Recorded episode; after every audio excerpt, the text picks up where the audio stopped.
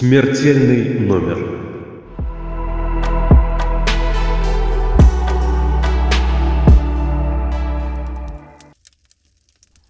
Всем привет! Это подкаст «Смертельный номер» и его ведущие Маша и Маша. Всем привет!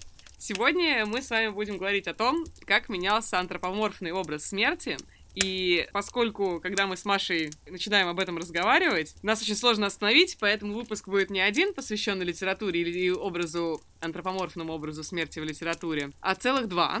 Поэтому сегодня мы приняли волевое решение и будем говорить только о классических образах смерти, таких как «Мрачный жнец» или «Старуха с косой» и «Скелет», которые достаточно нейтральные и самые-самые распространенные, известные и узнаваемые. Поэтому сегодня только «Скелет», «Мрачный жнец», также известный как «Старуха с косой». Во втором выпуске мы с вами поговорим про нетрадиционные образы, когда смерть не обязательно выглядит так, как мы вам только что описали, а может иметь не только кости, но и плоть, например. Да, и желания, и мысли, и все прочее. Ну, в наших сегодняшних случаях они тоже все это имеют, но остаются скелетами. Это да. Там они ощутимее, скажем так. Неузнаваемые. В следующем подкасте мы поговорим про такие смерти, встретившись с которыми ты не сразу распознаешь, что это смерть. Вот. Но, конечно, самое главное, стоит окунуться немножко в историю для того, чтобы понять вообще, откуда вылезли эти скелеты, старухи с косами, жнецы мрачные и вообще, как оно все сложилось. Это Машина прям тема, она нам об этом расскажет. Когда мы говорим про смерть, чаще всего первое, что нам приходит в голову, это скелет. Скелет или же скелет в таком обычном своем одеянии, неглиже, или там завернутый в какую-нибудь там тряпку, либо же, что, наверное, еще чаще, это скелет в мантии, в балахоне, да, то есть уже образ такого мрачного жнеца. Либо же для русскоязычной, точнее, правильно сказать, культуры. Я бы сказала, даже больше для славянской культуры, пардон, что да, я тебя прибываю, Маш, да. Для славянской культуры, да, все мы говорим верно. Только о русском, но вообще о славянском мире, да, вот в этом плане дальше. В этом плане мы привыкли говорить, что смерть — это старуха с косой. Ну, то есть у нас есть в любом случае какой-то такой образ, как эта смерть выглядит. У нас сейчас все-таки преимущественно западная массовая культура, доступная нам. Даже, вот я думаю, у нас с Машей при мысли о смерти, наверное, больше мрачный жнец возникает, нежели старуха с косой. Да. Конечно, как бы такой, даже не то, что скелет в балахоне, а как нечто в балахоне, обычно какая-то темнота в балахоне с косой. И в целом это действительно самый популярный и распространенный сейчас образ. И мне кажется, вот всем, наверное, 100% респондентов, если показать им, с чем у вас ассоциируется эта картинка, и показать вот этого вот мрачного жнеца, ну, мне кажется, ответят все, что это смерть. Ну да, и, собственно, как вообще возникла именно вот эта история со скелетом в балахоне, с мрачным жнецом? Все это началось в Средневековье, и виной тому средневековые кладбища. Ну, в принципе, это логично. Сейчас, когда мы думаем, размышляем о кладбищах, они у нас находятся где-то все-таки на периферии. Да, конечно, есть какие-то старые кладбища, которые за счет того, что города разрастались, оказываются не на окраине города, а где-то вот там ближе к центру. Конечно, да, такое есть, но все равно кладбище — это все-таки такая, скорее, окраинная история, потому что сейчас, зачем мы посещаем кладбище? Для того, чтобы проведать могилы усопших родственников, да, какие-то определенные даты, ну и, собственно, для всех этих ритуальных действий, то есть самих похорон, там, поминок и так далее. То есть для нас кладбище — это все-таки такая не очень частая история, что ли. Для средневекового человека все было совсем не так. В Средневековье кладбища находились в самом центре города и использовались очень многофункционально, скажем так. Кладбища использовались как места для каких-то деловых встреч, для торговли и даже для свиданий. Вот. И, соответственно... Приятное местечко вообще, чтобы, конечно, пригласить на свидание. Маш, ты пошла бы со мной на свидание, если я пригласила тебя на кладбище? Я ходила на свидание на кладбище с моим бывшим молодым человеком, и это было неплохо. Класс! Слушай, ну вот это круто, это конечно. Это было не первое свидание, да, но это было забавно, потому что, когда мы встречались, однажды он сказал: пойдем погуляем по кладбищу. Класс. Я подумала, ну, в принципе... То есть следующая фраза должна быть: женись на мне. Вот, мы ходили, кстати, по Новодевичьему. Ну, блин. Класс, но она красивая. Логично, там красиво. Да. Вот, ну и, собственно, да, как мы сейчас признаем, что Новодевичье — это красивое кладбище, для средневекового человека кладбище, ну, не было каким-то таким прямо вот мистическим местом. Это было, ну, обычное место, куда он часто приходит по делам. И там действительно было, ну, симпатично, потому что все-таки вспомним, как выглядели различные богатые средневековые усыпальницы. Угу. Это правда красиво. Во-первых. Во-вторых, это все-таки парк тоже. Как бы мы же ходим в парк. Ну, сейчас мы никуда не ходим, мы мечтаем о парках. Мы мечтаем хотя бы по кладбищу пройтись-то. Ой, да, я бы сейчас и на кладбище погуляла с удовольствием. Точно. И получается так, что человек практически ежедневно бывает на кладбище, и что он на нем видит? Средневековье, как мы знаем, было богато на различные болезни, на скоропостижные кончины, и, соответственно... И похороны заживо, наверное, тоже. Сейчас речь не об этом, скорее. Ну да, ну допустим. Угу. Вот, мы просто как раз вот представим вот эту вот всю кладбищенскую историю. Могилы, они... Ну, не хватало места, в общем, на кладбище. И поэтому часто могилы раскапывались, дабы захоронить туда еще кого-нибудь. И плюс к тому же не было такого, что вот покойника похоронили, и вот он вот так вот и останется там навсегда. Нет, места мало. Средневековые города маленькие. Как бы люди умирают, хоронить по-прежнему надо. Поэтому по истечении определенного срока проводилась эксгумация, когда уже, собственно, там остаются кости. Кости забирались, отправлялись на хранение в склепы, а, собственно, вот в эти освободившиеся места захоранивали новых покойников.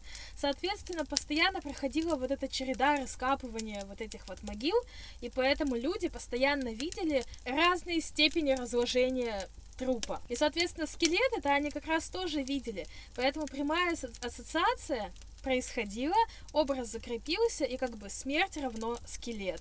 Либо смерть равно, ну, такой полумертвец, да, как бы кто-то вот на пути к скелету. То есть, если мы говорим про образы... Да, то есть, скелет как бы... еще в ошметках плоти. Да-да-да, то есть такие образы, они тоже сохранялись. Собственно, именно так и начали изображать смерть в средние века, плюс мы еще можем вспомнить различные вещи, типа Данс Макабр, да, бы пляска со смертью, где, собственно, скелетов было хоть отбавляй. И да, иллюстрации либо... вот эти, да-да-да, с Данс Макабр, со скелетами. Или Триумф смерти, да, где тоже, опять-таки, скелеты. То есть скелеты, в принципе, были повсюду, и, соответственно, этот образ укоренился. Именно этот образ и сопровождает нас вот по сей день, как самый главный. Конечно, есть и другие образы смерти, о них мы тоже поговорим, но вот скелет, который потом эволюционировал там в Мрачного жнеца, это вот прямо классика. Это точно. Ну и как лингвист я не могу не присоединить свои 5 копеек, как сказать, что когда мы рассматриваем персонификацию смерти как антропоморфного персонажа, который уже приобретает черты человека, одной из черт человеческого существа является его пол, естественно. И тут мы сталкиваемся с интересной такой штукой, что в разных языках смерть действительно имеет абсолютно разный гендер, так как мы уже сказали, что это не просто мрачный жнец и старуха с косой, то мрачный жнец — это, очевидно, какой-то мужской персонаж, а старуха-то с косой — это, очевидно, женский персонаж. И как раз-таки наша культура славянская, можно сказать, европейская, наверное, больше, если мы будем брать самую такую популярную культуру, мы берем европейскую культуру, включая в нее понятие скандинавской, кельтской и прочих, а свою культуру славянскую мы туда вносим польские, болгарские, русские какие-то языки и их эффекты, которые в этой смерти проявляются в образе. Когда человек вырастает с образом смерти старухи с косой, то, скорее всего, даже в «Мрачном жнеце» он будет думать, что там какая-то старуха с косой внутри. Ну, то есть коса есть, что-то там внутри и какой-то плащ. Привет иллюстраторам! Они тоже, видимо, иллюстрируют кто во что горазд и кто как понял. То есть, если смерть в одном языке была мужского рода, а потом резко сменила пол, и очень легко проследить, кто иллюстрировал. Тот, кто читал оригинал, или тот, кто читал перевод. Вы, очевидно, увидите это. Так вот, что я говорила, да, что в языке есть такое понятие, как фиксированный род слова. То есть мы знаем, что слово «мама» и слово «папа», несмотря на то, что они заканчиваются на одну букву «а», и, по идее, это оба могут быть женского рода, но мы прекрасно понимаем, что папа всегда мужского, а мама всегда женского. Ну, если, конечно, не объявлено обратное, но об этом мы не будем говорить. И, соответственно, смерть в большинстве европейских языков как раз-таки является словом с закрепленным родом. И вот, что прикольно, в разных языках закрепленный за этим словом род, он разный. Если с мамой и папой нам как-то попроще, то со смертью все сложно, потому что с ней как-то никто так близко, как с мамой и папой, не знаком. Поэтому, если мы берем слово «смерть», например, в немецком, норвежском, шведском, английском, голландском и прочих подобных языках, это мужской род. А если мы берем польский, чешский, русский, конечно, болгарский и другие языки, то смерть является женщиной. Ну, не женщиной, а женским персонажем. Поэтому обязательно стоит обращать на это внимание, когда мы читаем книги, когда мы знакомимся с каким-то литературным произведением, чтобы мы понимали, какого все-таки пола он у нас. Иногда это не принципиально совершенно. И сейчас вот, кстати, Маша, да, я хочу тебе сказать большое спасибо за то, что в эти сложные карантинные времена ты мне прочитала вслух в аудиосообщении книжку «Утка, смерть и тюльпан».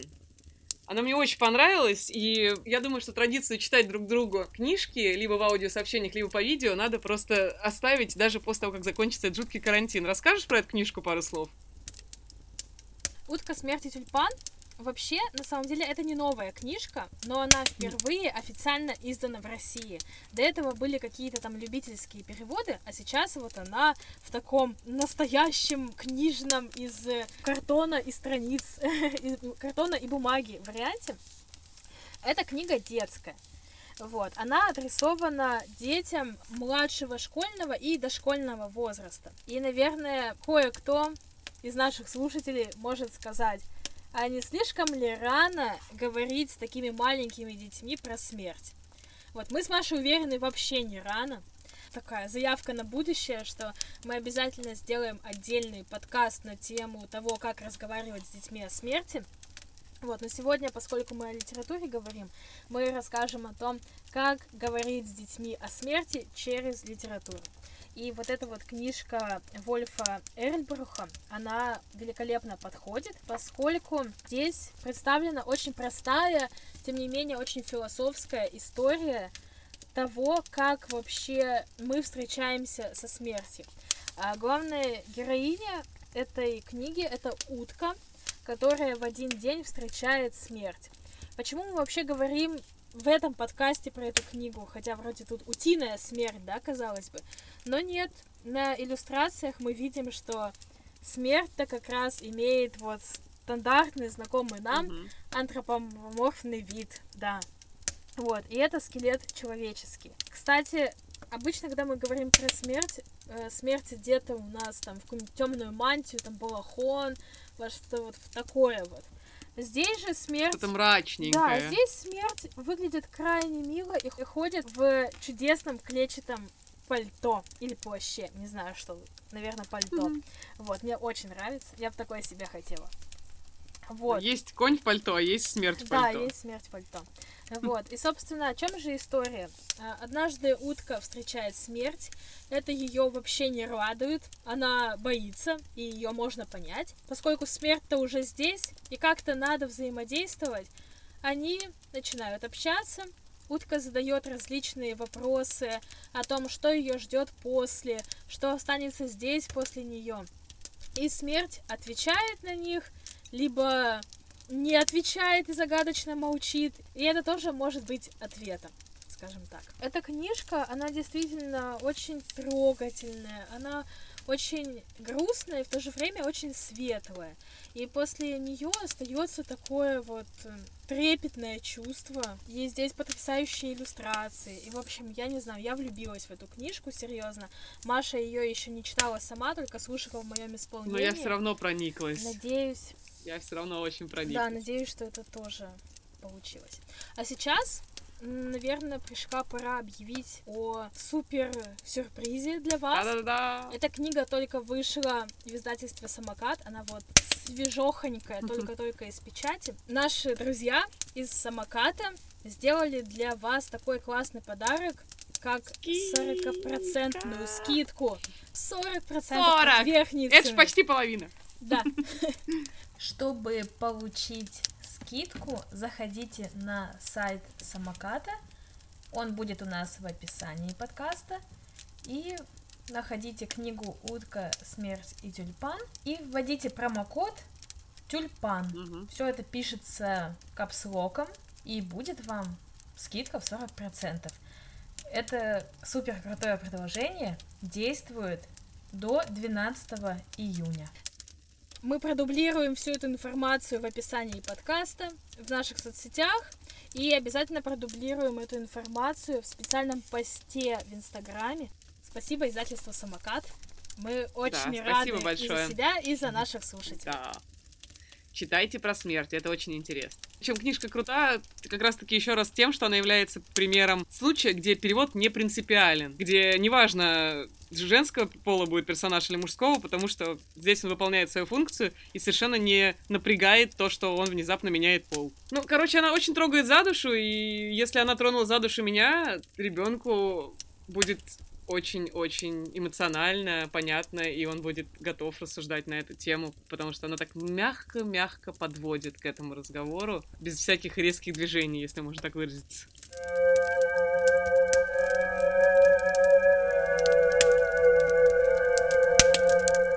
Есть сказка «Смерть в кумовьях» братьев Гримм. Вот она, имеется «Смерть в кумовьях», и как бы достаточно нейтральный род, и достаточно непонятно, кто там. Но если читать эту сказку, то там смерть женского рода. То есть она, тетушка смерть, встречается перевод. Ну, есть некоторое количество переводов этой сказки, но их объединяет всех то, что смерть является там тетушкой, очевидно, женским персонажем. Но если мы топаем в оригинал, а я топлю за то, чтобы всегда обязательно перепроверять все по оригиналу, иначе можно попасть в неприятную ситуацию, то мы находим, что это крестный отец смерть. То есть сказка называется Der Gevatter Tod. Я прошу прощения за свой немецкий, я его не знаю. Но если мы видим слово «фаттер», да, «father», «отец», то очевидно, что это опять-таки мужской персонаж, и «тод» тоже мужской персонаж, смерть по-немецки. Соответственно, здесь очень все очевидно и все понятно. Здесь смерть, и она мужского рода. Он мужского рода, пардон. Видите, даже оговариваюсь, как бы здесь заключается самый-то интерес, то, что я сначала уже сказала, да, упомянула раньше, что есть моменты, когда пол персонажа смерти абсолютно не принципиален, потому что абсолютно не нарушается ничто в сказке тем, что смерть внезапно меняет пол, переходя в славянскую культуру. Несмотря на то, что он является одним из главных персонажей в книге, в сказке, абсолютно не принципиально здесь ее пол, и она просто действует как смерть. Она все равно продолжает действовать как какое-то явление немного непонятное и немного абстрактное. Хотя она уже является персонажем. Она разговаривает, ходит и выглядит как человек. Ну, точнее, как скелет. Поэтому, если мы рассматриваем вот этот момент, то здесь нам не так страшно. Есть, допустим, вы можете сказать, что это очень старый пример, это сказка братьев Гримм, когда эти братья Гримм жили. А я вам отвечу, что есть еще более интересный и абсолютно современный пример. Это «Смерть в сказках Барда Бидля». Если вы забыли, кто такой Бард Бидль, это автор сказок для волшебников в мире Гарри Поттера. Книжка со сказками Барда Бидля есть в доме у каждой волшебной семьи, и все дети ее знают просто наизусть. Поэтому, если вы ее не знаете, то вы, скорее всего, маглы. Соответственно, смерть Барда Бидля, можете поверить мне на слово, можете пойти опять же проверить, в книге она мужского рода. Хотя, опять же, здесь не принципиальная разница, когда мы читаем это произведение. Ну, приходят три брата к реке, и им навстречу встает смерть. Ну, пока никаких проблем. Потом смерть говорит: я там вас всех сейчас буду убивать. Да ничего страшного, ну, какая разница, мужчина это мужской персонаж, говорит, или женский. Пока никакой нет проблемы. Не могло возникнуть практически во времена братьев Гримм, и может возникнуть эта проблема сейчас, потому что у нас есть такая часть, как визуальное искусство. В этом случае это иллюстрация и кино. И если в иллюстрации там не так все однозначно, что вы можно всегда переиллюстрировать, но, извините меня, конечно, когда вы смотрите фильм, перевести-то вы можете, да, но перерисовать часть фильма или переснять вам, к счастью, не удастся. Поэтому смерть у Барда Бидля в оригинале, имеющая мужской пол, в русском переводе превращается в женский. И просто благодарим чудесных, прекрасных художников, оформивших этот фильм и сделавших эту красивую рисовку к этому фильму, что смерть абсолютно гендерно-нейтральна, как персонаж нарисованный. То есть это, опять же, скелет, который летает в какой-то хламиде, у него нет у этого скелета никаких инструментов, по-моему, косы, или я ошибаюсь? По-моему, там она такая. Есть коса. А есть коса, значит, я ошиблась. Все, у меня уже... Мне кажется, ну хотя... Я вот не помню, суть в том, что там даже коса не принципиальная. Когда он обрезает мантию. Мантию он обрезает своим пальцем. Я прям помню, что мантию он обрезает своим пальцем. Это факт, это я точно... А когда помнишь, там средний брат повесился, он его снимает не косой? Хороший вопрос, слушай, надо пересмотреть, я чувствую, придется сейчас пересматривать. Но мне почему-то кажется, что там коса тоже не бросается в глаза. И так, грубо говоря, понятно, когда ты видишь этого персонажа, что это оно и есть, она смерть встала перед нами. И вот этот вот скелет, и вот этот вот хламида такая непонятная, плащ, не плащ, какой-то он такой странное одеяние непонятное. Ну, в принципе, кстати, вот изначально, насколько я понимаю, там периодически это смерть... Это мантия. Тут мантия, это понятно. Я имею в виду, что периодически, если смотреть визуально, то смерть появляется очень давно, можно поковыряться, это больше в славянской культуре, конечно, она появляется не в черном плаще, а в белом. И белый этот плащ, он символизирует, собственно, белый саван, в который заворачивали покойника. Но это не самая важная сейчас информация. Продолжим про книжки. Соответственно, смерть у Барда Бидля и в переводе, и в оригинале, на иллюстрациях и в изображениях, она достаточно гендерно-нейтральна, и никаких вопросов не возникает. Но когда появляются персонажи в других произведениях, или смерть начинает играть намного более важную роль, как персонаж, и уже приобретает не просто человеческие черты, а она уже может начать обретать там семью, друзей и прочее, то тут определяться с полом надо прям сразу, четко, и ни в коем случае не допускать здесь себе вольностей.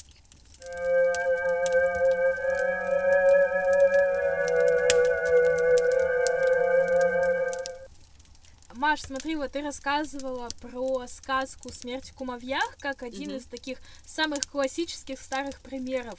Но я боюсь, что далеко не все слушатели знают, что это за сказка. Может быть, немножко напомним людям сюжет. Ну, в двух словах давай я расскажу, что это одна из достаточно старых сказок «Братьев Гримм», из их сборника «Сказки братьев Гримм». Вполне возможно, что вы ее пропустили, пока читали. Я, честно говоря, в детстве ее читала, и оказалось, что я ее забыла, а потом опять вспомнила.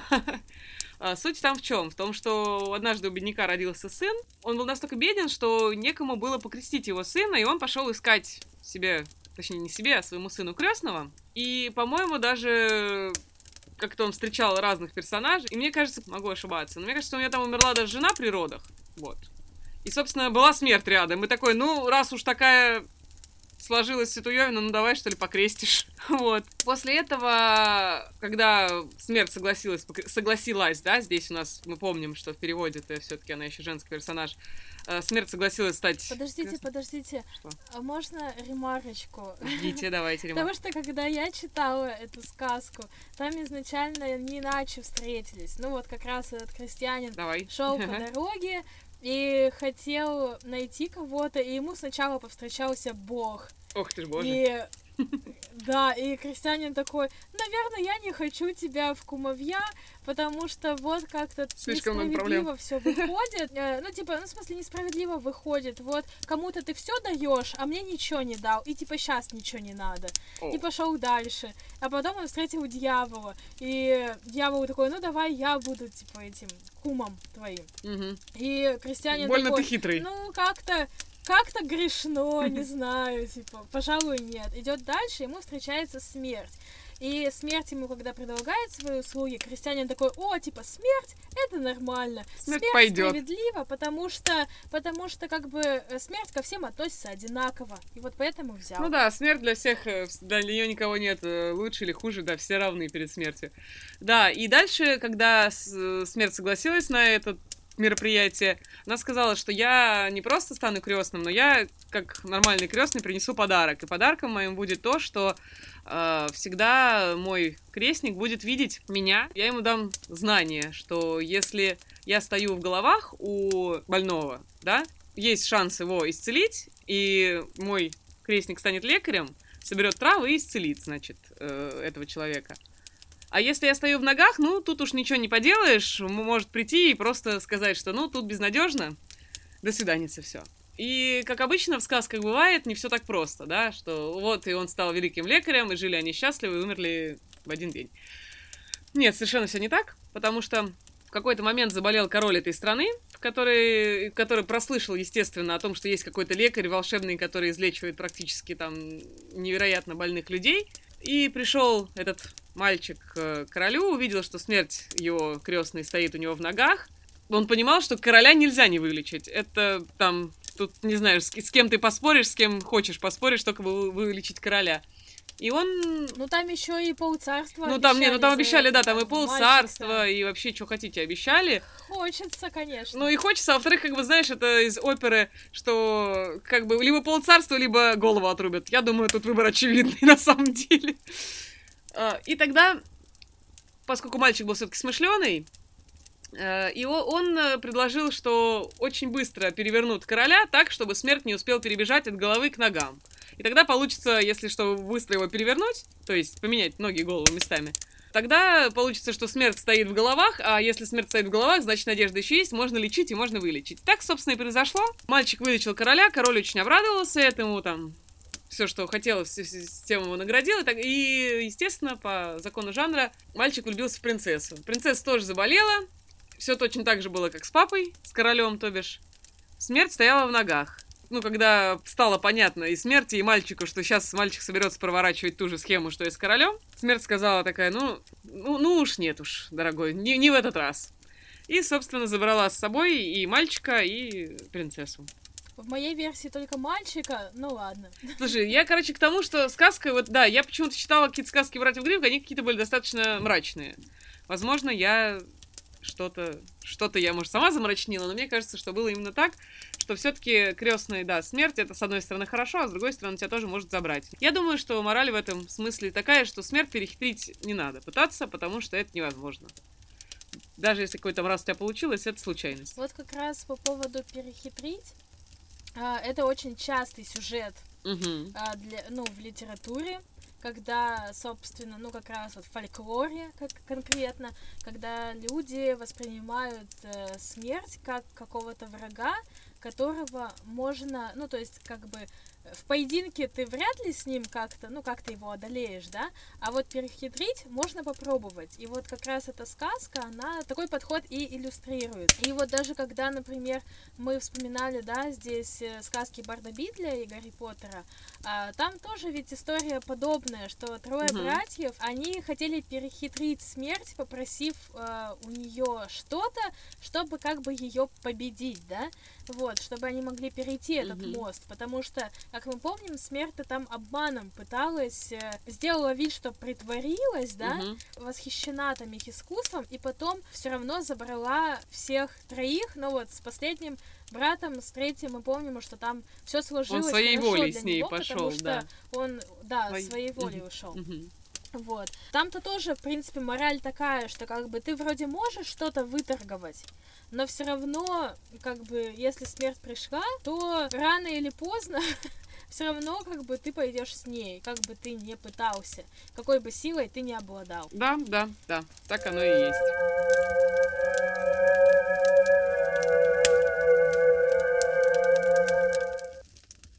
Вот, а мы перейдем, наверное, сейчас к самому известному, я не побоюсь этого слова, самому известному образу мрачного жнеца в литературе. Это, конечно, смерть из вселенной Терри Пратчетта. Ух, шикарно.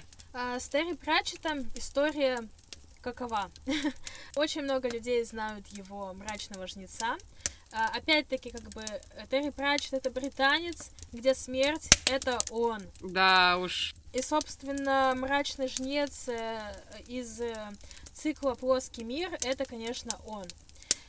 Более того, это как раз такой тоже вроде классический мрачный жнец. Вот он ходит в этом темном балахоне, вот он там с косой, да, и так далее. Как мы, например, в книгах узнаем, что это вот сейчас именно смерть? Он говорит капителью, если мы говорим про оригинал, и капслоком, если мы говорим про русский перевод. И его невозможно не слышать. Вот так вот, да, как бы там. Он вроде не орет на тебя, но он говорит так вкрадчиво, что это заглушает все остальное. Ну, то есть такой влиятельный персонаж. Вот. Что интересно про смерть у Терри Пратчетта. Это персонаж, у которого есть семья. Есть книга из цикла про смерть «Мор. Ученик смерти», где, собственно, на воспитание к смерти попадает обычный живой парнишка. Там потом этот мальчик вырастает, женится, у него дочь рождается, собственно, вот внучка смерти Сьюзан, которая также там фигурирует. С которой у смерти там тоже определенные какие-то есть семейные взаимоотношения. Еще мы знаем про смерть у Терри Пратчетта, что он там очень любит кошек. И что вот самое интересное, именно там, наверное, такой есть яркий пример, когда смерть берет на себя чужие функции. Ну, то есть, как бы, конечно, мы сейчас говорим там и про воспитание, да, что тоже странно. Санта-Хрякус? Ну, как бы, да. Но Санта-Хрякус — это вообще идеальный пример, потому что в этой книжке по каким-то причинам пропадает Санта-Хрякус, то бишь Санта-Клаус, и дабы не оставлять детей без праздника, смерть занимает эту позицию, потому что кому-то надо подменить. Вот. И для смерти это, конечно, как бы не самое такое приятное, что ли, занятие, да и не умеет, честно говоря. И поэтому он сталкивается с кучей вот таких вот проблем, потому что, как мы знаем, смерть является каким-то справедливым, прямолинейным, да, и он не очень-то привык играть в какие-то игры условные с людьми, и поэтому, когда он сидит в торговом центре в костюме вот этом красном, там, в колпаке, да, и вот с бородой, к нему присаживается на колени девочка и говорит: «Я хочу меч», он ей дает настоящий меч. И когда встревоженная мама прибегает и говорит, типа: «Вы что, совсем с ума сошли? Вы дали ребенку настоящее оружие, оно же опасное». И он отвечает, что, ну, как бы, да, опасное, потому что это оружие. Но ведь она просила меня, я дал, как бы, а в чем прикол? И там ему начинают объяснять, что, как бы, ну вот, ну не всегда вот так вот с желаниями работает, типа, сделай-ка меч там деревянным. И он делает, да, условно, он соглашается на эти правила, которые ему непонятны, но он говорит, как бы, блин, вы очень странные люди, как бы, вот, ну, а зачем тогда просить меня? Ну, то есть, условно, да, вот. Поэтому мы видим, вот как проявляется вот этот вот характер смерти, когда он пытается там, ну, войти в какие-то роли, и он, ну, не понимает, как бы, почему все не так кристально чисто, ясно и прозрачно, как в его обычной работе. Это первое. И второе, будем так чуть-чуть заходить прямо на другую территорию осторожно, потому что мы знаем, что смерть Терри Пратчетта появляется не только в цикле «Плоский мир», но также он появляется в совместном творении Терри Пратчетта и Нила Геймана «Благие знамения». И там, как бы, речь идет про апокалипсис. Мы знаем, что смерть в апокалипсисе также фигурирует как один из всадников апокалипсиса. И когда мы встречаем... Да, вот тут, кстати, классно. Когда мы встречаем, собственно, вот этого всадника смерть, мы понимаем, это он. Это смерть из плоского мира. Это как раз-таки то, о чем я говорила, когда мы доходим до изображения смерти в визуальной культуре. Да, это изначально первоисточник литературный, конечно, но уж... Если смерть в виде всадника апокалипсиса настолько в «Благих знамениях» настолько очевидно мужского пола, что, мне кажется, ни у одного переводчика не поднимется рука как-то что-то изменить в гендерных каких-то настройках этого персонажа.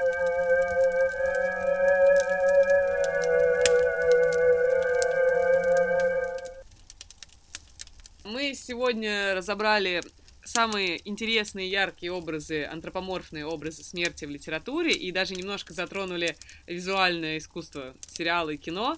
Я думаю, что пока вы будете ждать нашего следующего выпуска, вы можете полистать эти книги, которые будут в описании подкаста, в нашем специальном посте ВКонтакте и в Инстаграме. И также сможете посмотреть экранизации, сериальчики, их достаточно много. Это популярные книги, они экранизируются. Ну, это как раз-таки о Пратчетте я говорю, что Пратчетт вдоль и поперёк экранизирован. Поэтому можете, если вам лень читать, посмотреть экранизацию. И «Благие знамения» тоже экранизированы. Да, «Благие знамения» в первую очередь, «Благие знамения», конечно. Все будет у нас в отдельном посте в Инстаграме, чтобы вы могли найти всю информацию и все источники, которыми пользовались мы, и то, о чем рассказывали мы сегодня, чтобы вы могли тоже прочитать, посмотреть и проникнуться этой классной темой, которой вот мы с Машей проникнулись на 100%. Прониклись на 100%. Сейчас. Прониклись на 100%. Проникнулись. Хватит из вас. Который мы с Машей прониклись на 100%. Сразу, вот чтобы не было каких-то ложных ожиданий, наш второй выпуск про литературу, он будет, но он будет вот не сразу за этим идти. Он будет идти чуть попозже, потому что мы уже пригласили всяких классных гостей, и нам не терпится вас с ними познакомить. Вот. А им не терпится рассказать свои истории, свое видение смерти. Да, именно так. А когда мы вернемся с Машей к вам вдвоем продолжать говорить про литературу, мы расскажем вам про, вот как мы сказали, нетрадиционные образы смерти. И речь пойдет именно о том, когда смерть — это мужчина, когда смерть — это женщина, и когда смерть — это, ну, нечто. Но нечто антропоморфное. И вы узнаете, что смерть можно и влюбиться, и жениться. И вообще смерти не чуждо ничто человеческое. Хочется спеть песню «Сплинов». Она была так прекрасна, и вот это все. О, да. Коля к кому из образов, про которые мы будем говорить, эта песня идеально подходит. Точно подходит. Даже к двум, наверное. Вот. Спасибо, что были с нами. Большое спасибо за внимание. Друзья, наш подкаст будет выходить 2 раза в месяц. Его можно слушать на удобной для вас платформе. И мы будем рады, если, заходя в iTunes, вы будете ставить нам оценки. Вот. И другие наши соцсети, наши каналы, они открыты для вас. Подписывайтесь на нас ВКонтакте, в Инстаграме и пишите нам на почту. Писать нам можно с вопросами, которые у вас могут возникнуть при прослушивании наших выпусков, с вопросами, на которые вы хотели, чтобы мы ответили в течение наших выпусков. Может быть, вы можете предложить нам какую-то интересную тему, которую мы обязательно используем как тему следующего выпуска. Или, может быть, вы интересный гость, которого нам захочется позвать в подкаст. Поэтому не стесняйтесь. Да, может, вы просто хотите сказать нам пару приятных слов, и мы тоже будем очень этому рады. Не стесняйтесь, мы открыты общению, мы с радостью будем отвечать на комментарии, будем отвечать на письма, на сообщения в личку в Инстаграме или ВКонтакте. Если вы хотите пообщаться с Машей лингвистом, пишите в Инстаграм. А если с Машей религиоведом, ВКонтакте. Тоже неплохо. Поделена территория. Да, мы тут, короче, поделились на зоны, на сферы влияния. А почта, не знаю, у меня нету пароля, так что, видимо, тоже вам Маша будет. Да почему? Отвечать. Я тебе дам пароль, успокойся. Нет, да нет, в смысле, не надо. Меня все устраивает. Ну все, ладно, мы любим вас и... Все, пока-пока. Скоро увидимся.